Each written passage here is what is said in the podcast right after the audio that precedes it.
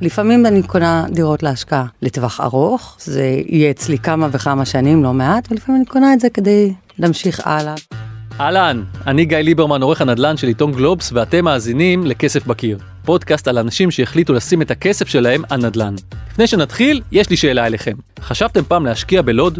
אם התשובה היא לא, כנראה שזה בגלל שלא פגשתם את שבי שניאורסון, שלאורך העשור האחרון רכשה כמה וכמה דירות להשקעה בעיר. ברור שהעובדה שהיא משמשת כזכיינית אגלו-סקסון בלוד, מסייעת לה להגיע לעסקאות טובות, ואולי חשוב מזה, להבין שהן טובות. היא חרדית, בת 44, גרושה, אימא לחמישה, סבתא לארבעה נכדים, והחיוך לא יורד לה מהפנים. בעיקר כשמדברים על שתי האהבות שלה, לוד ונדל"ן. בואו נצא לדרך. תראה, אנחנו מדברים על העיר לוד. כל הדירות בעיר לוד עלו בצורה מטורפת ב-12 השנים האחרונות, ועדיין ממשיכים לעלות. למה אנחנו עדיין אה, במגמת עלייה? בגלל כל מיני תמורות שקורות בעיר. אם זה בנייה מסביב שגורמות לעליית הערך של הנכסים, וגם כי יש עוד אנשים שנכנסים ורוצים, אז כשיש דרישה מאוד גבוהה בעיר, המחירים עולים. ביקוש והיצע. לגמרי. מה שאת מזהה היום שבלוד הביקוש כיום עולה על ההיצע, זאת אומרת כבר מגמה שנמשכת כמה שנים וזה ממשיך קדימה? כן, כן, כן. יש כל מיני דברים טובים בעיר שראש העיר שלנו עושה, והתפתחות והתחדשות עירונית וכל הדברים האלה גורמים לעליית הערך של הנכסים בעיר. וזה בכל האזורים או שיש אזורים ספציפיים שהיית ממליצה עליהם יותר? תראה, כשיורד גשם יורד על כולם, זה באופן כללי. נכון שיש נקודות uh, ספציפיות, ששם יש התחדשות עירונית כבר uh, חתומה. שיש שם מבואה והתחדשות עירונית, ששם זה הולך לקרות בשנים היותר קרובות. ושאר העיר זה יותר רחוק. תראי, לך זה יחסית קל, את, את בלוד. את גם עוסקת בנדל"ן מהבוקר עד הלילה. נכון. זאת אומרת, את חקר השוק... חולמת על דירות בלילות. חולמת על דירות. ממש ככה.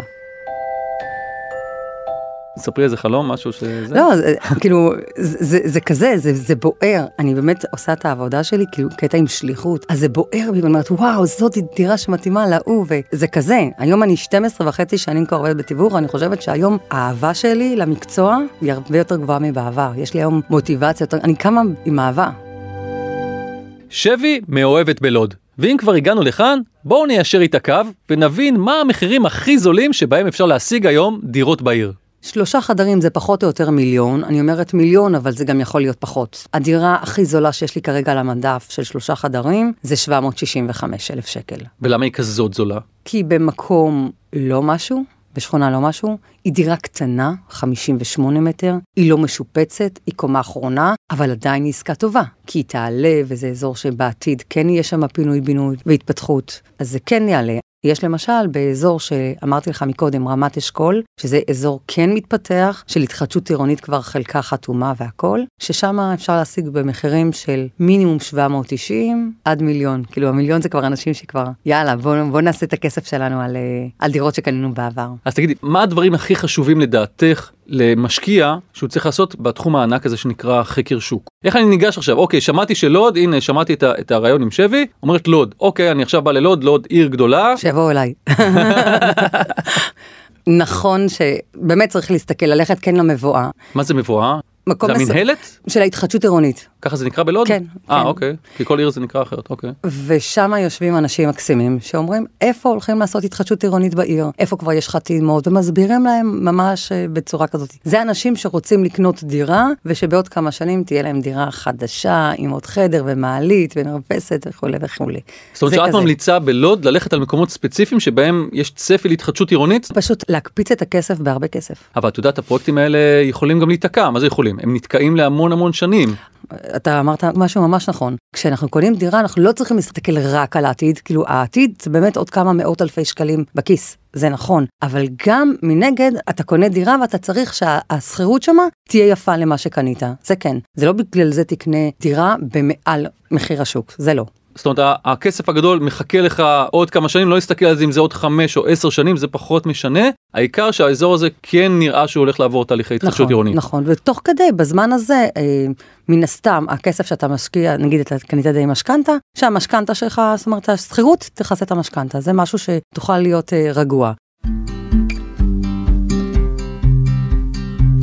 רוצה לשאול אותך שאלה על נושא של תשואה שנתית. היום במרכז לקבל 2, 3 אחוזים זה המקסימום שאפשר. כמה זה היום בלוד? בין 3 ל-4 אחוז, אבל אה, כשאני מציעה את זה ללקוח, אני לא באה ואומרת, תקשיב, בוא תקנה דירה בלוד בגלל ה-3-4 אחוז. זה לא. לא בגלל זה, זה, זה נחמד. זה נחמד שזה זה עדיין יותר כסף מאשר בבנק, אבל מי שקונה דירה בלוד, הוא צריך להסתכל קצת קדימה.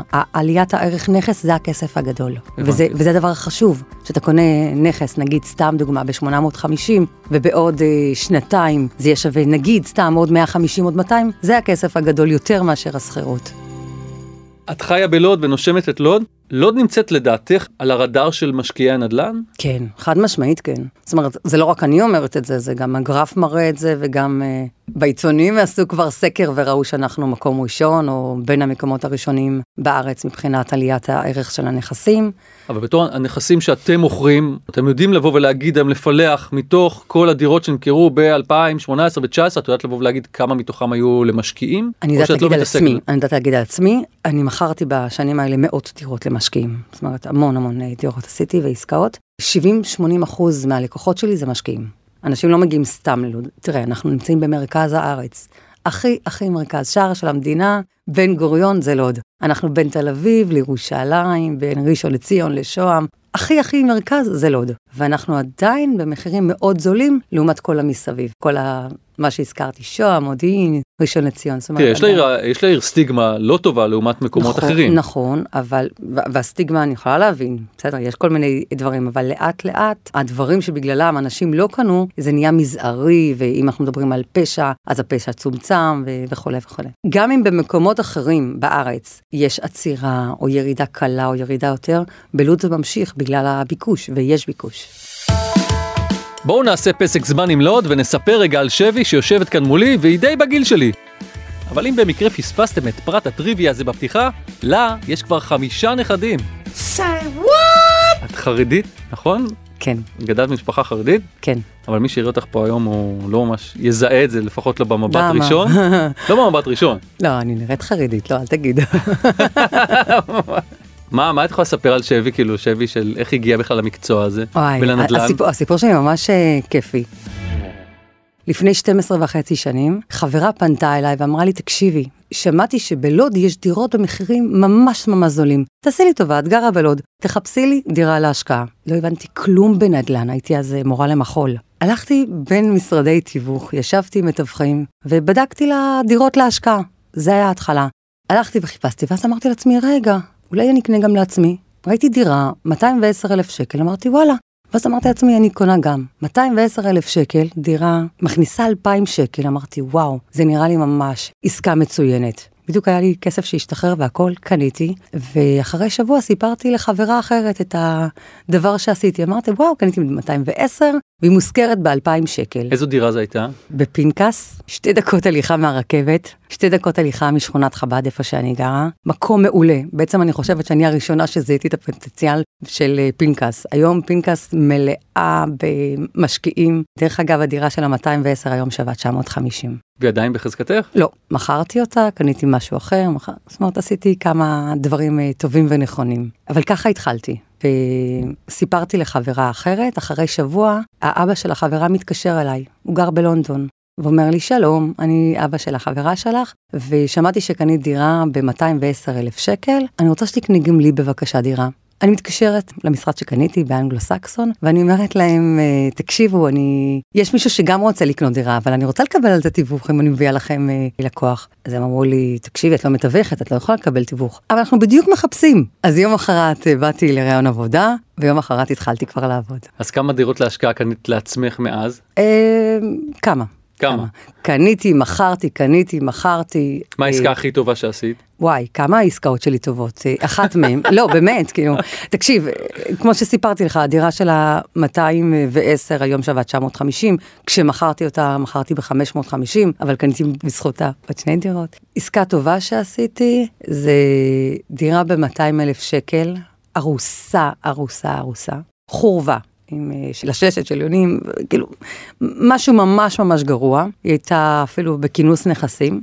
היום הדירה הזאת היא שווה באזור ה-800, 800 ומשהו, ובאזור של התחדשות עירונית. הווה אומר שכנראה בעוד כמה שנים הדירה תהיה דירה אחרת, שהיא תהיה שווה באזור המיליון 400. והיא עדיין שלך? עדיין שלי. וכמה היא מכניסה בכל חודש שכירות? לא הרבה. לא הרבה. אה, אלפיים. ואת מרוצה. מאוד. רוצה לספר מה העסקה האחרונה, מה הדירה האחרונה שקנית לעצמך להשקעה? אה, אני לוקחת דירה שהיא 100 ומשהו אלף שקל מתחת למחיר השוק, לדעתי, ואני חושבת שאני אקח אותה ואחזיק אותה לזמן אה, קצר, ואז אמכור אותה ואתקדם הלאה. זאת אומרת, זה דרך גם לעשות כסף. לפעמים אני קונה דירות להשקעה לטווח ארוך, זה יהיה אצלי כמה וכמה שנים, לא מעט, ולפעמים אני קונה את זה כדי להמשיך הלאה. אז איזה דירה זאת, במה מדובר? שלושה חדרים ומרפסת, אה, בניין של 20 שנה, בשכונה מאוד טובה בעיר לוד, אזור מאוד מבוקש. מאוד ומה המחיר מבוקש. שלה? מיליון מאה ועשר. ומה התוכנית הכלכלית שלך עם הדירה הזאת? זה מה שאני אמרתי, שבעוד, אה, כנראה, בעוד שנה וחצי, שנתיים, משהו כזה, אני אמכור. ההון העצמי מן הסתם יגדל אה, לפחות בעוד איזה 150, זה המטרה, ואז להתקדם לדירה הבאה. זאת אומרת, זה לא תמיד אני עושה את זה בצורה כזאת, אבל בנקודה הזאת, בדירה הזאת, זה מה שאני רוצה לעשות. אגב, הדירות האחרות שעשיתי, לא, לא קניתי אותן בשביל פליפ. קניתי כי האמנתי בדירה וידעתי שהיא תמשיך ותעלה, הערך שלה יעלה. שבי מספרת שהיא נתקלה בעסקה במקרה. במסגרת העבודה שלה הגיעה אליה דירה שהמספרים שלה נראו ממש טובים. הגעתי אליה, אמרתי, אני אשווק אותה לחברים, כאילו, לקוחות VIP, יש דבר כזה, ואז אמרתי, רגע, אני אקח את זה לעצמי. אבל הקטע המגניב הוא כשיש דירה טובה, ואני מביאה את זה ללקוחות שלי, כל הכוח שלי, אמיתי, הופך ל-VIP. כאילו, מבחינתי, אם אתה, אני אפילו לא מכירה אותך, ואתה מתקשר אליי ואתה אומר אני רוצה דירה טובה להשקעה, באותו רגע הפכת, מבחינתי, ללקוח VIP, ואני אעשה הכל שאתה תקנה דירה טובה.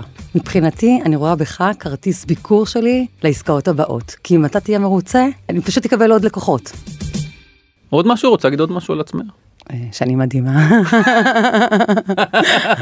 תודה רבה לשבי מלאת הצניעות, ועכשיו בואו נגיד שלום לאריק מירובסקי, פרשן הנדל"ן הבכיר של גלובס, ונשמע איך הוא מנתח את ההשקעות בלוד. אהלן אריק. שלום, הכל טוב. אני רק אזכיר שאת השיחה עם אריק אנחנו עושים בטלפון, כן עדיין לא חזרנו למערכת באופן שוטף. אריק, אתה מתגעגע? ממש, ונמאס כבר מהמסכה. מהמסכה, כן. תגיד, שמעת את שבי, רציתי לשמוע מה אתה חושב על לוד באופן כללי. קודם כל נדבר על אה, שבי עצמה. שבי, א', משקיעה מנוסה, ודבר שני, וב', היא גם מתווכת.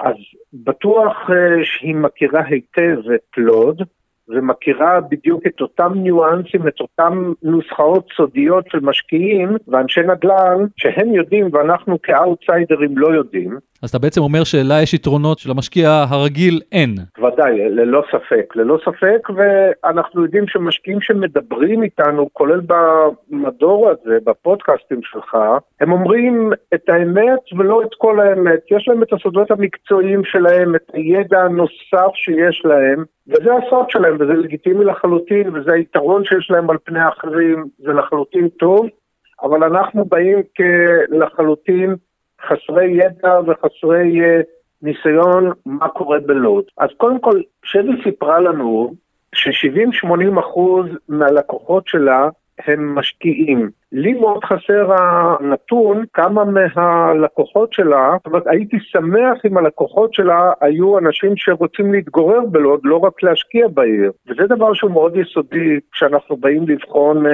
יעד להשקעה. מה הביקושים? יכול מאוד להיות שהביקושים אה, למקום מסוים הם נובעים אך ורק מהאוכלוסייה המתגוררת במקום, וייתכן מאוד שלאור זאת המקום כבר הוא מוצף, אנחנו מכירים על סיפורים מעפולה, מקריית גת, ככל הנראה המקומות שם די הוטפו ודי מיצו את עצמם, ואין אוכלוסייה חדשה שזורמת לערים האלה. אבל לוד כן עשתה איזשהו שינוי בשנים האחרונות, או לפחות אה, ככה מספרים לנו. אני לא מכיר ואני לא יודע ואני לא שמעתי על איזושהי נהירה גדולה לעיר לוד של אנשים שמעוניינים להתגורר בה. אני כן הייתי שמח לשמוע על דבר כזה, אבל הייתי שמח לשמוע על אה, מוסדות חינוך איכותיים, על שירותים קהילתיים ברמה גבוהה, כאלה שבאמת ימשכו זוגות צעירים ומשפחות צעירות אה, לבוא ולהתגורר בעיר. אני לא שמעתי על דבר כזה עד עכשיו. אני מבין מבין השורות, ואפילו בשורות עצמם, שאתה סקפטי לגבי לוד. איך אני בתור משקיע ניגש למקום כזה, אם יש לך איזה שניים שלושה טיפים, אוקיי, הדליק אותי הלוד, אבל מה, איך אני יכול לבדוק כמה דברים בעצמי? א', לגבי לוד, דיברנו על זה ואפשר אה, לבוא ולבחון את הגידול הדמוגרפי של העיר. ולראות באמת האם העיר הזו מבוקשת ועד כמה ועד כמה באמת יש אליה נהירה. דבר שני שאתה העלית בשיחה שלכם זה עניין ההתחדשות העירונית. בלוד יש באמת כמה תוכניות של התחדשות עירונית, אבל יש גם תוכניות ותמ"ל ענקיות, זאת אומרת אנחנו מרגישים שעומד להיות שם היצע דירות ממש גדול בעוד שנים מעכשיו, ומצד שני אין בעיר הזו כמעט תמ"א 38 שזה נקרא לו אה, התחדשות עירונית לעניים.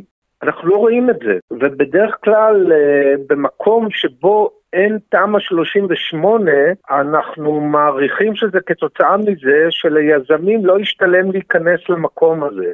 אם לא משתלם ליזמים להיכנס למקום הזה, כדאי לעשות ברור מדוע.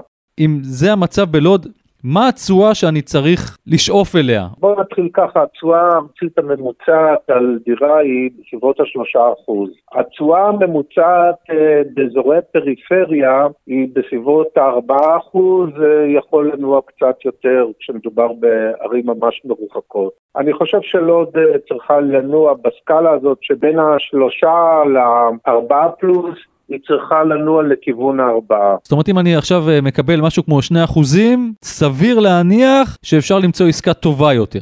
2 אחוזים זה זוועה, זה קטסטרופה.